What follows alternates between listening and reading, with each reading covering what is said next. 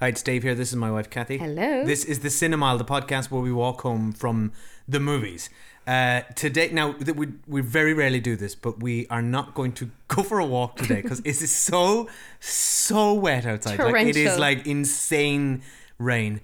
Um, so we're gonna drive down. We're gonna hop in the car in a minute, uh, and we're and we're gonna drive back. But we are going to see Mission Impossible: Dead Reckoning, Part One. That's the full title. Rolls off the tongue. Only part one to be released this, this summer, of which there are many, to advertise its part oneness in its in its title. I'm pleased they've done that. It's putting its cards on the table. Yeah. This is not a complete Yeah. story. Here We'll- you go. we'll We're looking at you across the Spider Verse and Fast X. We'll re- reserve judgment until after you've seen it as to whether or not that was a good idea. I have my doubts. Um, but we've been waiting a long time for this movie. Um, any long term listeners will know we love the Mission Impossible franchise. It's probably our favorite action franchise. I think beat for beat. I think for me, this is the best spy movie franchise. You know, go suck at James Bond. Mm-hmm. And it just That- has- those movies are boring. It's gotten better over the years, and that's coming from a really high base. Like the first movie was really good. We actually rewatched the first movie when the most recent film came out. We excuse me, we rewatched the first film. I think it was around episode 150, 160. No, no, it was one episode. We looked. I looked it up a minute ago. It's episode one hundred and seventeen of this podcast is when we went to see Mission Impossible Fallout five years ago. Wow. And right after that episode, we went back and watched the first ever Mission Impossible on the Euro train in honor Eurostar. of Eurostar. Yeah. Uh, in honor of that, so we were clung to the top of the Eurostar, Yeah. just like Tom Cruise with our baby actually. Yeah. It was quite cool. And uh, we also about seven years ago watched all of the Mission Impossibles that had been out today back to Yes. back. We love them. That's not a podcast. yeah, episode. we just, that was- did it. we- It was before. before, before we kids. Um, I can't wait for this film. We're totally excited. What are the things? There's like a list of things you expect from a Mission Impossible. Right, Tom Cruise doing something crazy that he did in real life. Absolutely. Yeah. Um, number two, masks. Masks, yeah, masks. masks. You gotta have lots of masks. So basically, anytime I watch a Mission Impossible movie, I'm I'm just looking at every character in a scene and thinking one of them is Tom Cruise. Yeah, at all times. Which one is it? Or somebody else wearing a mask. yeah, yeah, yeah. Um, or they've also done this historically. Um, someone is else is wearing a Tom Cruise mask. yeah, epic. Yeah. Um, there has to be really good use of the score. The score. Yeah. Okay. Yeah. The score is pretty good. Yeah, yeah. I mean, the music's very iconic. Well, it's from the era of just brilliant TV theme tunes. Yeah. And I like that they've carried it forward and owned it. there has to be a mission that is like laid out for us. Here are the 10 things you're going to have to do in this sequence in order to make this heist work. Yeah, and, then, we, the first three will go wrong, and they'll have to improvise. yeah, and we, Yeah. but we'll know every step of the way.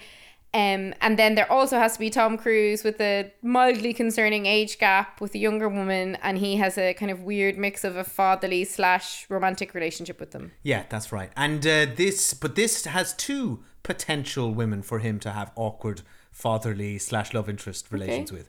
Because we've got Hayley Atwell joining the franchise here, Mm-hmm. I like her. and Rebecca Ferguson is back as well. And I've seen the trailer, but you haven't. No. Which is unusual. Yeah. And it's a cracking trailer. Oh, So I'm pumped, yeah. Well, I try to avoid trailers for movies. I know I would normally, but like the Mission Impossible one came on when I was at something, and it's just a pure action trailer. It's just the music, Yeah. and then Tom Cruise jumps off cliff. So like it's fantastic. Oh, the, the other thing you always have to have is the mission briefing. You know, you've got all these little hallmarks from the TV show, like your mission if you choose to. Accept Oh, yeah, it. yeah. This message will self-destruct. Love that. seconds. Like what I love about that that show, which um, I I, I used to watch as a kid on repeats with my dad. Leonard Nimoy was in it.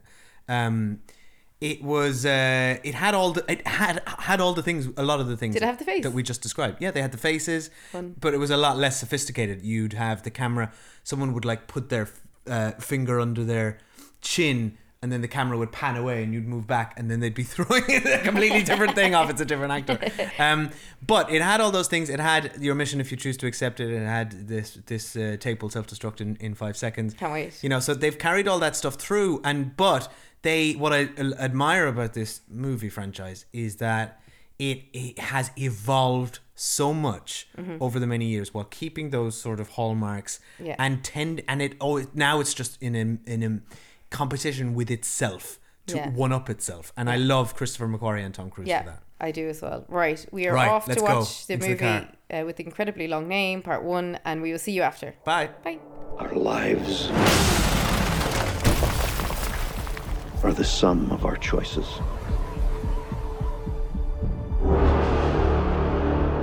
And we cannot escape the past. Ethan, this mission of yours is gonna cost you dearly.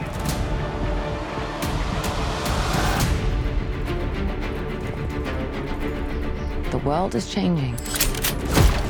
Truth is vanishing. War is coming. It's been a long time, friend. No idea the power I represent. It knows your story and how it ends. Hi, we're back. We're back in the car. We've just seen Mission Impossible Dead Reckoning Part 1. If it's your first time listening to this podcast, we don't spoil the movie. We're going to give you our general thoughts and uh, opinions on it as we drive home. Going to have to take a little bit of a longer drive home because we've got a lot of opinions. And then we will spoil it when I indicate uh, for Spoiler Street, which will be clearly indicated by the sound of my indicator. Right. Kathy, as, as passenger, I'm going to focus on driving for a little bit. You tell me what you thought of that movie. I really liked, I loved about the first two acts of this film. It had everything I wanted from a Mission Impossible. It had the masks, it had um, all the stuff we were talking about. It was really fun. And then, unfortunately for me, I felt like it dragged a bit. It got very baggy in the middle of the third act, and I think what was dragging me down in part was the fact that I knew that this movie is a part one. So I felt like I- I think it's because it's the third. I think it's the third or fourth part one of a franchise we've seen this summer already. Yeah, so we had Spider Verse, Across the Spider Verse, Fast X did it. We had Dune do it a couple of years ago as well. and this this I just I don't know as it was kind of gearing I feel like it actually the the film lacked impetus because they're clearly gearing up for there to be two parts to this it didn't have um and I'll get into it more in Spoiler Street it didn't have one of those really classic elements that I look for in a Mission Impossible where there's like a really detailed description of a mission that's going to be done it actually was Well- was missing that Well, can I say with no no plot spoilers here, but I think they they set up what that mission is going to be for the next film. Yeah, but I don't want it to be set up for I the next I know, film. I know, it's frustrating. I actually felt cheated. Yeah, yeah, like, yeah. I really mean this when I say that the Top Gun movie we saw early this year, in that, was respect, was that last year? yeah, that was last summer. Wow, That was the biggest movie of last year. I have no sense of time anymore. that that had, in terms of setting up a mission that needs to be completed, that film had a better mission. Yeah, well, the difference is that film did the mission. Well, yeah. this film doesn't do the mission. It is it is just it's not Mission Impossible. It's just impossible setup to the mission. And I just mean, specifically what I'm talking about here, though, is one of those scenes where they're like, "We're going to do 20 things, and here's how we're going to do them," and then it happens. That's the scene I was missing in this film. Now, I- Other than that, Sorry, go on. I loved. I think he does an incredible job, Chris McQuarrie, with these movies. Of like you're in a scene, whatever the scene may be, and I loved all the set pieces. Okay, what are all the things that can go wrong with the characters here? And there might be like there's this whole sequence on a train, which is fantastic, where there's like Don't say it. 50 don't say things go wrong. Yeah, yeah, yeah, yeah. like no one has a minute to catch their breath and that happened throughout the whole film like so in that sense taking aside the one big mission the whole film felt like a series of impossible events that the characters had to overcome i really enjoyed i for all the weird stuff about tom cruise's private eye he's such a movie star he commands the screen he He's brilliant. he's brilliant in these films and he is phenomenal in his uh, commitment to doing stunts and i love that he does the stunts himself like nothing gives me more joy than watching tom cruise like doing a crazy stunt i think hayley atwell's brilliant i love um Rebecca Ferguson, I think she's fantastic, and I like that the kind of his older crew are back in it as well. And I love the callbacks to the first Mission Impossible. So overall, I had a really good time with it. And for the first like two thirds, I was like, "Today, I love this film. I'm so happy." But I think it's just, it's just another example of the bizarre, the bizarre choice of making films two parts. Because the other thing that I think where they're ha- going to come into trouble with themselves next time is because it's hard enough to get people to the cinema now these days. Like the next time, people who might have missed this one for whatever reason will be going, well, I can't go and see that one because I've not seen the first one. Like, I feel like you're creating a marketing eh, or attendance issue for yourself. Unless they re-release the movie in cinemas for a short But, run. some, I don't people know. people don't have time to go to the cinema twice, yeah, though. know, like, yeah. and this people are. long. It's too long. Yeah, it's very long, and I think that's part of the problem. So compared to like how excited I was five years ago or a year ago coming out of um, the last Mission Impossible or the Top Gun, I don't have that same level of excitement, and I think it's because I just feel a little bit bogged down by all that. That being said, there are incredible set pieces in this film. I love Hayley Atwell as an addition, and like I'll speak, we'll speak on Spoiler Street about the stuff that I really loved, but there was some really, really cool stuff in here. Um, but yeah, I think overall the I- I don't understand the. Dis- I genuinely can't see a reason for why they made it two films. No, and I, I, I totally agree with you. I don't think that, I don't think it's justified.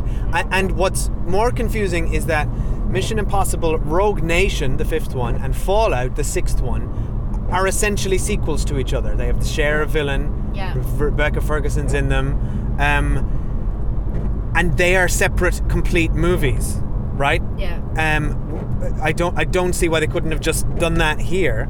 Um, and I don't and it, the movie feels a bit the, the plot feels kind of stretched out. Yeah. We've got a MacGuffin, but it feels incomplete. The promise of what the big thing is is I don't know. Is it a year or two years away? It's it's not satisfying. So yeah, I agree. Not justified. Do I, um, I thought this. I was really entertained. I thought this is really good. I had a lot of fun. It did tick a lot of boxes. I thought Hayley Atwell stole the show. I thought anytime her and Tom Cruise were on screen together, uh, their chemistry is fantastic.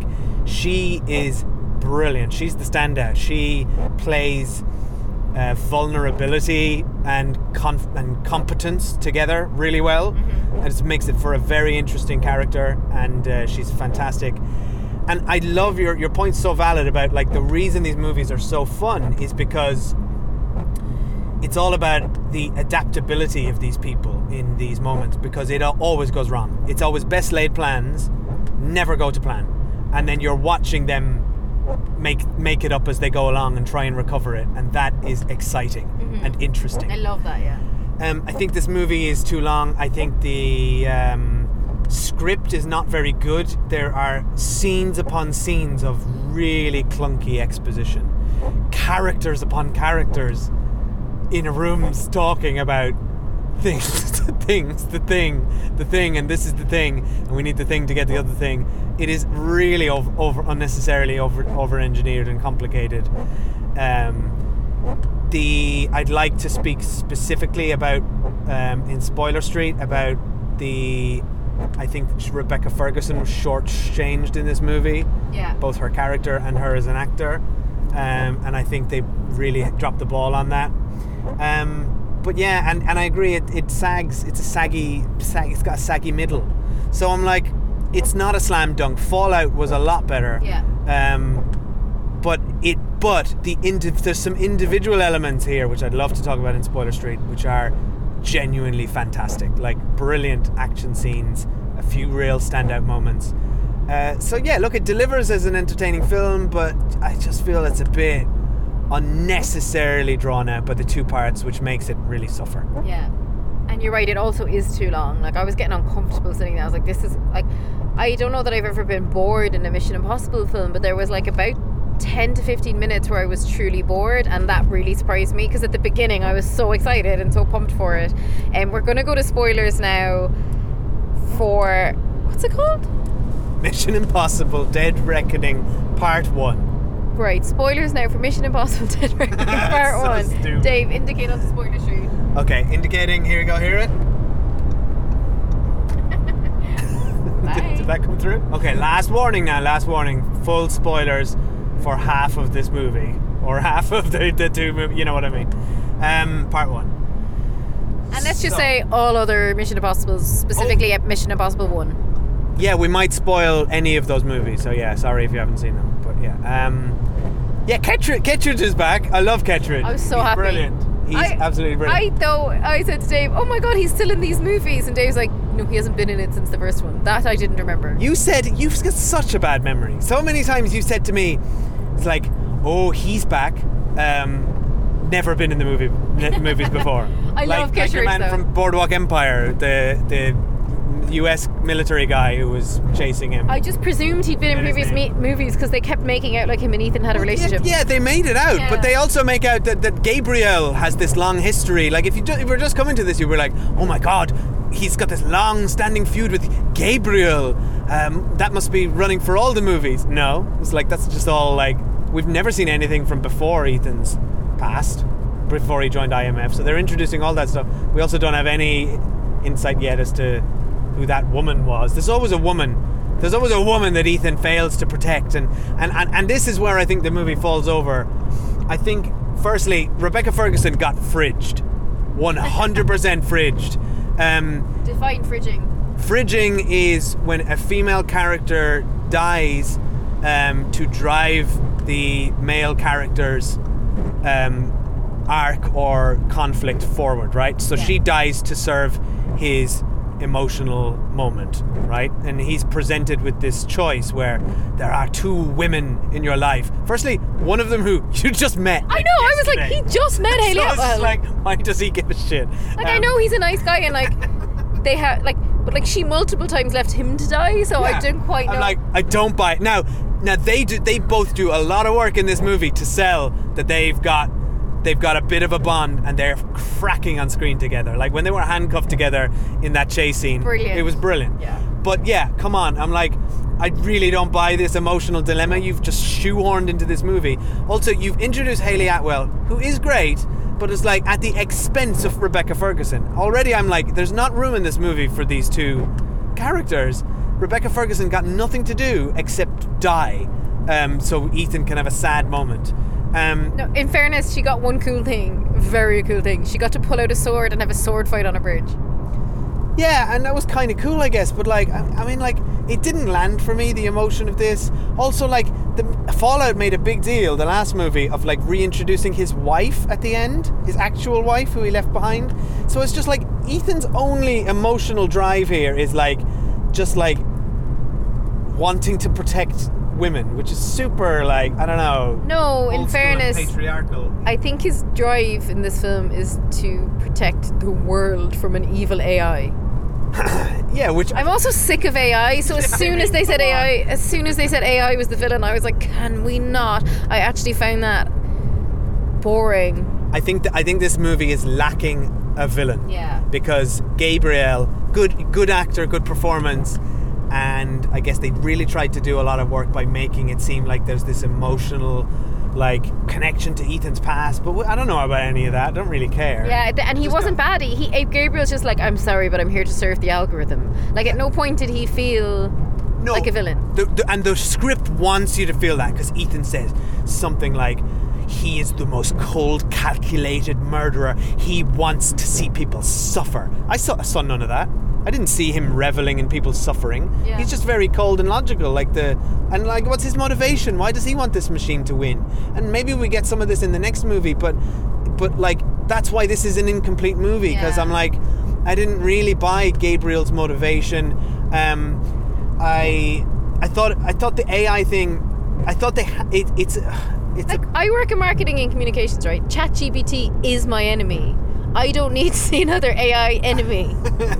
I I mean they would have written this. This movie was delayed a lot. They would have written this probably right after the other one 2019 2020 I don't, I don't think when this was written AI was in the public consciousness the way it is in 2023 um, so I think it's just a coincidental timing of, of this Well, thing yeah. but but I actually think it's a bit lame but I want it like what who I want to be the villain is like Kittridge or someone. I need a human villain that like I've seen before that I have a connection with.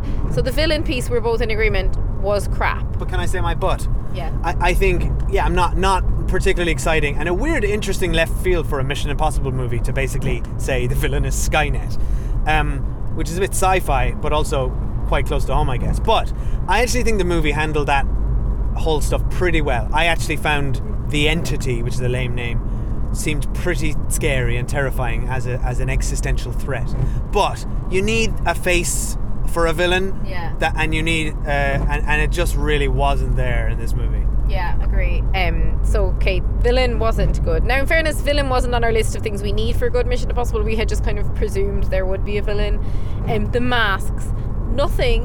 Truly nothing on cinema gives me greater joy than watching people rip masks off in an Mission Mission Impossible movie. And there's some good mask action in this Yeah, one. very good mask action. So I enjoyed all that. Um, there was so many good set pieces in this. Now the desert one though, the opening kind of desert piece. That was unnecessary. Unnecessary. We've Wasn't seen really it. that good. We've Didn't seen add him in the anything. desert when he's done the whole Dubai one. Yeah. And the sandstorm. So I was like, absolutely not. We've seen a Cut sandstorm. that. Cut that out. Yeah, cut it out. But also, don't put Rebecca Ferguson in this movie. Have her. th- There's again, she didn't need to be here. She didn't. Now I'm sure she disagreed. She probably got paid quite a lot of money to be in it. Oh sure, but like she doesn't try. She doesn't serve any purpose in this movie except f- to create a loss for Ethan. Yeah. That's it, and that's un- unfortunate. And then he went to like find her in the desert, and there was a very boring shootout scene. And then it's like, oh, she's dead. And then five minutes later, it's like, don't worry, she's not dead. which is also just a Yeah, bo- that no was a in- boring double take. Now the scenes though that were these are the things I think were fantastic. The scene where Ethan's wearing the mask, pretending to be uh, your man's like butler, and then and is listening to the whole thing about the entity, and then like gives your man the mask to put on, gives Kittridge the mask, and then then at the end he shoots Kittridge and has a Kittridge mask. Yeah, that was fun. Like that was that is exactly what I want. I loved the whole sequence uh, when he gets Benji and his other friend um, Luther. Luther. Luther. When he gets Benji and Luther, when they're all controlling the the cameras The and airport. stuff, the whole the, airport. The airport scene was fantastic. But the airport scene is like classic Mission Impossible from end to end. I absolutely love that. Love that, including Benji trying to do the bomb. And Luther doing the like facial recognition and making other people them think other people are Tom Cruise like that is also, like it was gen- it was genuinely thrilling. Yeah. Like when the whole bomb thing, it's a bit lame, but like it was different. It was a little bit different with the riddles. The the AI. I thought that was where they played the AI nicely, where you got the AI just playing with them. the AI had a bit of personality, like and I like that. I like that it's. Um, I like the idea of, uh, which is a little. Um, uh, what was that uh, Alex Garland show uh, recently with the AI that could predict the future? You know, the TV series. Dev. Dev, yeah. Uh, it was a little bit Dev. I felt like there was a little, a little of that in. The idea that the algorithm can predict human behavior. Um, and Ex Machina is a bit like that as well. I thought that was interesting, and I thought it was. Um, uh, I liked I liked that as a concept, and I liked that Gabriel had that sort of kind of like I can kind of see the future probability Yeah. thing. Um, but yeah, the, that airport scene was fantastic. The other great, thought the Rome chase uh, was brilliant, and they they did they did went down the same steps that Fast X went down. Surely, it right? was. I was like, I've watched this movie this summer We saw already. Ving Rhames go down, or, or Vin Diesel go down those those steps. I swear, backwards in a car as well. Surely, Abs- right? Someone but- please tell us that that was the same step. and there's also a massive dam breaking thing in both. However, I think this film shows up fat because like one of the biggest problems with Fast X is like how silly it is, and uh, the the tactile car sequence of the two of them in the handcuffs in that tiny yellow car together. That was they played it so perfectly. It was a very humorous film. A lot of that was very funny. Yeah, you're right. The tone was very. Di- I thought the last one, maybe the last two, were actually a little bit more serious, particularly the last one. This one felt like it brought some of the comedy that I think hasn't really been present as much since maybe Ghost Protocol, the fourth one. That like there was a lot of levity in this, and I actually thought it was excellently done and, and well handled. But the key just to dig into the key difference here between um, fast you're right the fast movie and this i thought the fast movie rome chase scene was also very good but the difference is vin diesel can never be seen to not be in control of the situation Yeah, at all times this, this is way more fun when ethan is like trying to figure things out it's just like and him and hayley, hayley atwell hayley atwell like can't drive properly and doesn't want to. Like in a fast movie, you've got the hacker, like who also can't drive, like gets into a car and just can drive. Then can drive in a car chase. Like Hayley Atwell driving around that roundabout was so funny Oh, me the whole cinema was laughing. and and so perfect and and like and then I just thought that the the so the, the sort of stakes of that were so elevated by having them be handcuffed and just having them try to navigate this this situation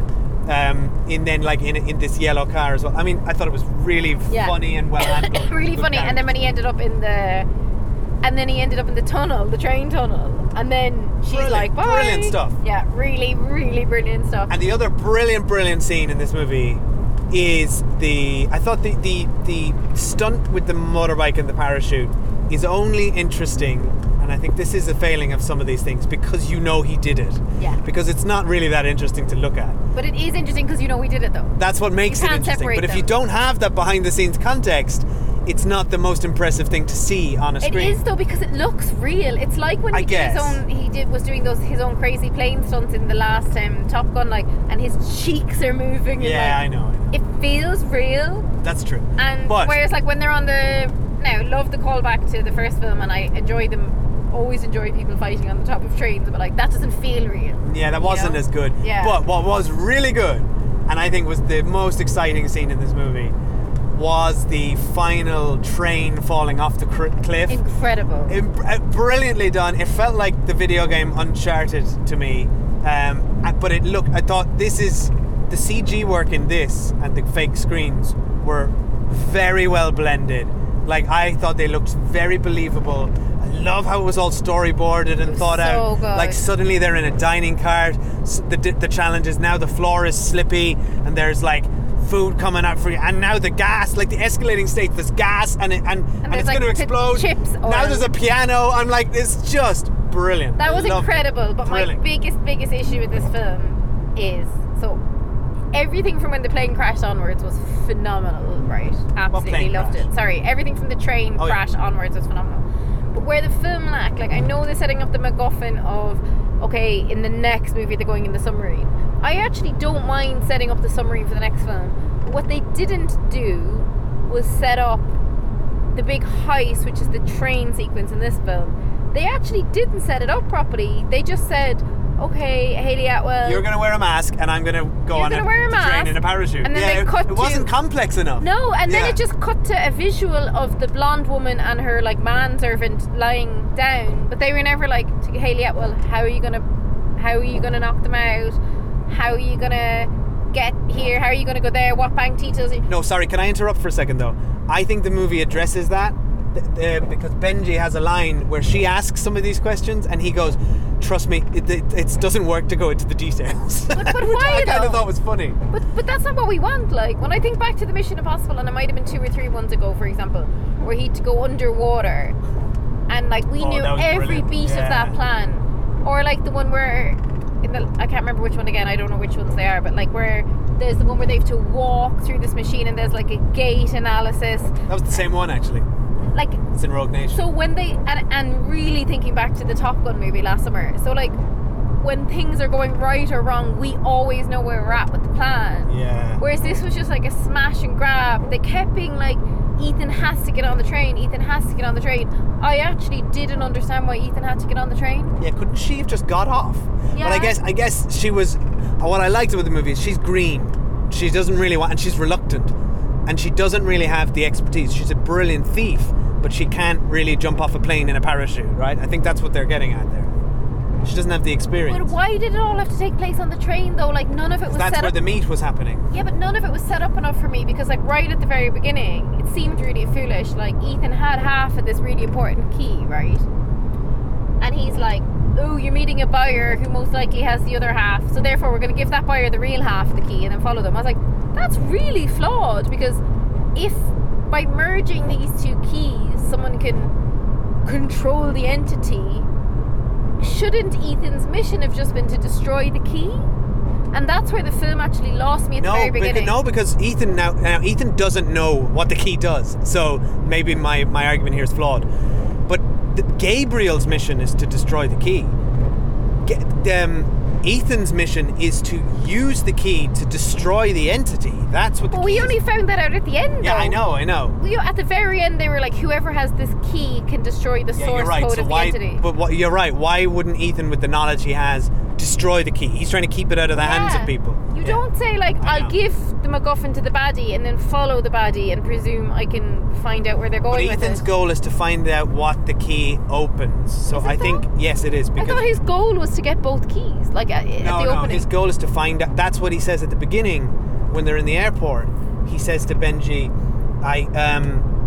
We could just obtain both keys, but, but that wouldn't be useful because we wouldn't know what they are for. That's only the first part of it. We need to give the keys in so we trail the guy on the plane to find out what it what it opens. Uh, but I think with the fact that we're having this conversation shows like fundamental. I, I when I say I truly never understood the mission of this film, other than that they had to get on a train and like find it. Like I I wasn't ever like I know what they're trying to do. I know what the mission is. I'm on board with understanding it. While I enjoyed all the set pieces, I I didn't have that feeling of like it's been signposted for me. I know what's happening. I know what they're trying to achieve. I just never had that feeling. Well, I, I, I, I had that feeling. I understood what they were doing, what they had to achieve. But I think, to your point, originally, it wasn't particularly complex or interesting, which this show, this movie, this movie series often does. Yeah. So it was just kind of like, oh, it's just like you're going to wear a mask, and I'm going to get on the train, and then we're going to leave the train. Yeah, which is fine too. Yeah. But then don't be like at the end, and now we have a whole nother movie. Bye. I know, right? and then it's like, and we were like, that's what we were alluding to at the beginning of this uh, podcast episode was that the opening of the, the the Russian submarine, where we, you know, you see the complex computer, you see the key in action, this sort of circular chamber. We were whispering to each other like, oh, like they're gonna break in there. That's obviously we can't. I can't wait to see them break in there. Um, and then we started like our minds were spiraling. We were like, wait, this is the heist. One of them is Tom Cruise. He's wearing a mask. we had this whole thing which just didn't plan out. But but yeah, this movie doesn't pay any of that off because it's going to happen in the next movie, and, And that's, what I mean. satisfying. Like, if I'm like a casual moviegoer who likes a Tom Cruise movie, and whenever this next film comes out, and I don't know when it is, oh, I'm gonna go see that movie. Oh, it's a part two. Oh, I never saw part one. Never mind. I'll just go to something else. But at least this movie advertised what it was saying going to be on the tin, and I think we heard a lot of gro- groans as we said when the credits rolled on Across the Spider Verse, and now everyone is saying. The, the insider word is that movie is no way going to hit its deadline for April next year, and I don't know about this movie. It's probably in the can. I think it though fundamentally more acceptable for a comic book movie because inherently how comic books have always been consumed as like in a serialized way. Yeah. and we come to expect at this point that with any it's just the way comic book movies are made now. They're not like standalone movies anymore. They always have crossover fans. They always have plots crossing over like inherently I'm okay with a comic book movie not having a proper ending. Okay. I am not okay with a Fast and the Furious movie or a Mission Impossible movie not having a proper ending. Of the three, of the three, I think Across the Spider Verse does feel like the first half of a big movie. yeah It does because it had two. Not to get into the details, but it had two huge Act Ones. Like Act Two of Across the Spider Verse doesn't begin until an hour and a half in, basically. So it really does feel like half of a really long movie.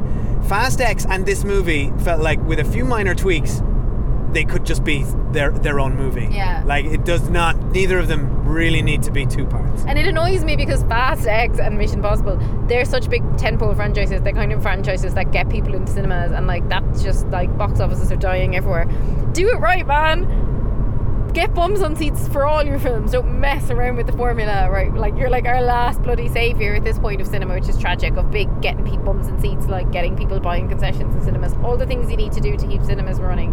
So It's just a, it's just a weird trend in Hollywood right Yeah. now. We got three movies that are part ones, and two of them have the same set piece in Rome. It's like how d- uh, they, do they all just copy each other or Yeah. talk, or I was like, what's happening? really weird that whole thing.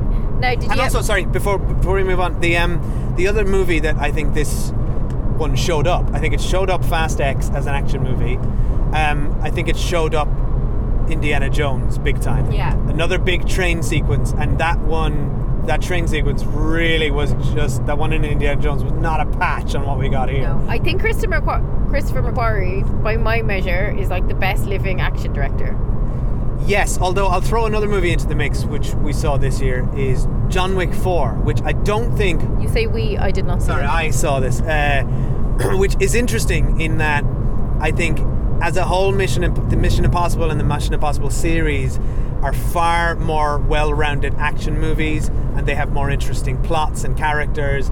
And John Wick 4, John Wick and the John Wick series is just absurd, ridiculous plots and settings. But the individual, like, hand to hand focused action scenes in John Wick do exceed those of the Mission Impossible. Yeah, but like the train sequence, nothing exceeds that. No, no, as a big, but that's a different opposite proposition. That's competing more with Indiana Jones and you beating that than a John Wick movie. Well, yeah, but remember the fight sequence between was it Henry Cavill and Tom Cruise a couple of movies ago? That one uh, rivals the John Wick Yeah. movie. I watched that on YouTube again yesterday, and it is better than the fight sequences in this movie. The one down the alley, I think, um, with um, Pom Klementieff, I thought really ambitious to do it like a, a, an action scene in literally a Yeah. one person wide alley, but wasn't particularly interesting. What about when it's like the algorithm says you spared her life and now my whole mission has failed? So stupid, so stupid. Who cares? And then right, so she's dying, right? She got an arrow on her chest, like, and then she. My name is Paris. I have speak French. but she's dying. Ah, voila. She's dying. She's got a puncture wound in her chest from like whatever, and yet she is She's able to the lift a grown man. arm strength. She's Yeah, like yeah, a yeah. small woman as well. Like she's the arm strength to not only lift Tom Cruise, but also he's holding on to Hayley Atwell. Yeah. Yeah, what's the problem? Now, uh, just for I want to make a reference point here. Tom Cruise is 61. yeah, incredible. Although, That's not what I'm talking about. oh, sorry, go on, go on. Tom Cruise is 61. Hayley Atwell, Oh, good question. I would 41. Say four, yeah, I was going to say 40 something. and Rebecca Ferguson, I could go She look- 39. sorry, Hayley Atwell looks incredible in this movie. Oh, She's yeah. So gorgeous. Yeah, she looks incredible, but that's not again the point I'm making. Okay, Why- sorry. I don't know. We were just saying how beautiful she is. Why is he casting? Why are all the women so much younger than him? Who was his wife? Remember, she's around that age as well. Uh, yes, Michelle. Uh, Michelle Monaghan. Michelle Monaghan. He's yeah, also got a type because Michelle Monaghan, Katie Holmes, and um, Hayley Atwell. Mixing the real world with no, fictional world. I'm saying those three women could be triplets. Okay. Yeah. Okay. Fair. Yeah. Yeah. Yeah. Um, and there was rumored, and I'm presuming false planted uh, in, uh, rumors that Hayley Atwell and Tom Cruise were dating for this movie for like publicity stunt. That's all a bit weird, and that's when we're getting into the kind of weird Tom Cruise stuff. Get a woman your own age, Tom. Yeah. Now, to be fair, the movie didn't present too much of a romantic thing with with um. No, because we've pointed Hayley out Atwell. Tom Cruise is 100% asexual in movies. yeah, let's not get into that. Yeah. but yeah, I agree. And, well, that was that was we we spoke about this on our Top Gun review, but we were both like surprised that there was a sex scene in that movie because he is largely asexual. Yeah. Like anyway, anyway, I just wanted to point that out about the age gap. And yes, We're it gonna is. wrap this up. It is phenomenal what Tom Cruise is doing at his age, stunt wise. I hope he never stops. He won't. He said. He said because Tom Cruise has been on the on the press circuit. He's been very vocal uh, about all the Hollywood movies out at the moment. I love that he's going to Barbie and Oppenheimer. He, he's saying he had a great time in Indiana Jones. He said uh, that he hopes he'll still doing. He intends to still be doing it when he's 81, like Oh Harrison God, Ford. Like he was praising Harrison Ford. But you know Um, what I love though? I actually love Tom Cruise's dedication to cinema. Like, Yes, like it's admirable. it's like the the definition of star power. Like you do need celebrities like that to come out. You need your Margot Robbies coming out uh, for Barbie. Like you actually have to have big stars that like drive films and who are interested in it. Like Margot Robbie's that, similar to Tom Cruise. Like she's heavily involved in Barbie as a producer. She's been involved in the development of it. You need the actors of the buy-in and the desire to promote them, and that's what makes people see them. And I'll throw in another person, uh, Christopher Nolan. Uh, also, he's in this mix. The three of them this summer, they do feel like they could, because it's been a really dismal box office Yeah. summer. Um, besides a few exceptions, like the, the like huge tanking, The Flash, Indiana Jones didn't do well. Like so, like these three movies are basically the, the Hollywood's saviors. Yeah. Um, and to be fair, you're right. Tom Cruise, Christopher McQuarrie, and Christopher Nolan Margot have been Robbie. consistently. I, I wouldn't really put Margot Robbie in that. I, I would say the three of them for years have been vocally trying to Oh yeah. save cinema and get people into cinema Yeah. to the point where Christopher Nolan walked away from Warner Brothers because of their uh, HBO Max um, Yeah, offering. which I love. And actually, the first film we ever saw after the pandemic in the cinema was Tenet because he insisted on releasing it. But Margot Robbie this summer is out there putting her money where her mouth is. Yeah. Yeah, yeah, yeah, yeah.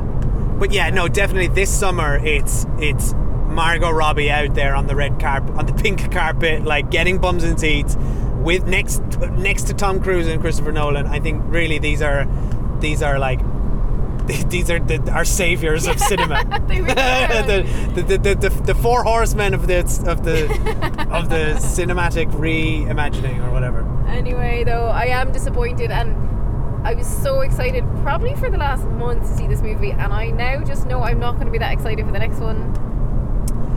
I know, yeah, it is. Just, I think there, it's a little disappointing this movie, uh, unfortunately. Um, but still, glad I saw it. Had a great time. Yeah. It's a great cinema And trip. it's only disappointing within its own incredibly high standard of the last one. exactly. Yeah, better than almost any other movie like in the cinema this year, definitely in terms of action wise. And let us know what you thought about the movie. Hopefully, you enjoyed the ending a bit more than we did, um, and enjoyed all the set pieces. And come over to the Cinemile on Twitter, Instagram, or Letterboxd and chat, or head over to patreon.com forward slash the Cinemile where we're talking about loads of TV this month. What are we talking about, Dave? Yeah, we're gonna. Uh, we finished Silo also with Rebecca Ferguson, so we're gonna be. Uh, by the time you hear this, actually, there's gonna be an episode up um, about our full season one spoilers of Silo, and we're also gonna do a, a, a sort of we, all the roundup of all the stuff we've been watching, including and just like that, uh, Poker Face. Um, what else? Glamorous. Loads of stuff. Glamorous. yeah. The direct competitor to and just like that, and more. Okay, bye. Bye.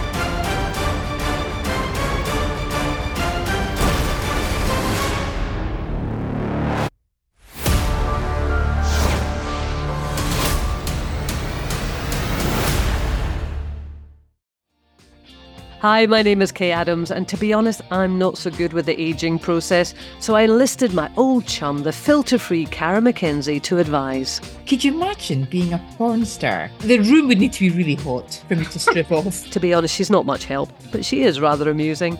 And along with some great guests Jo Brand, Andy Oliver, Anton Du Beke, Ruth Langsford, and Craig Revel Horwood, darling, we are learning how to be 60. Listen wherever you get your podcasts.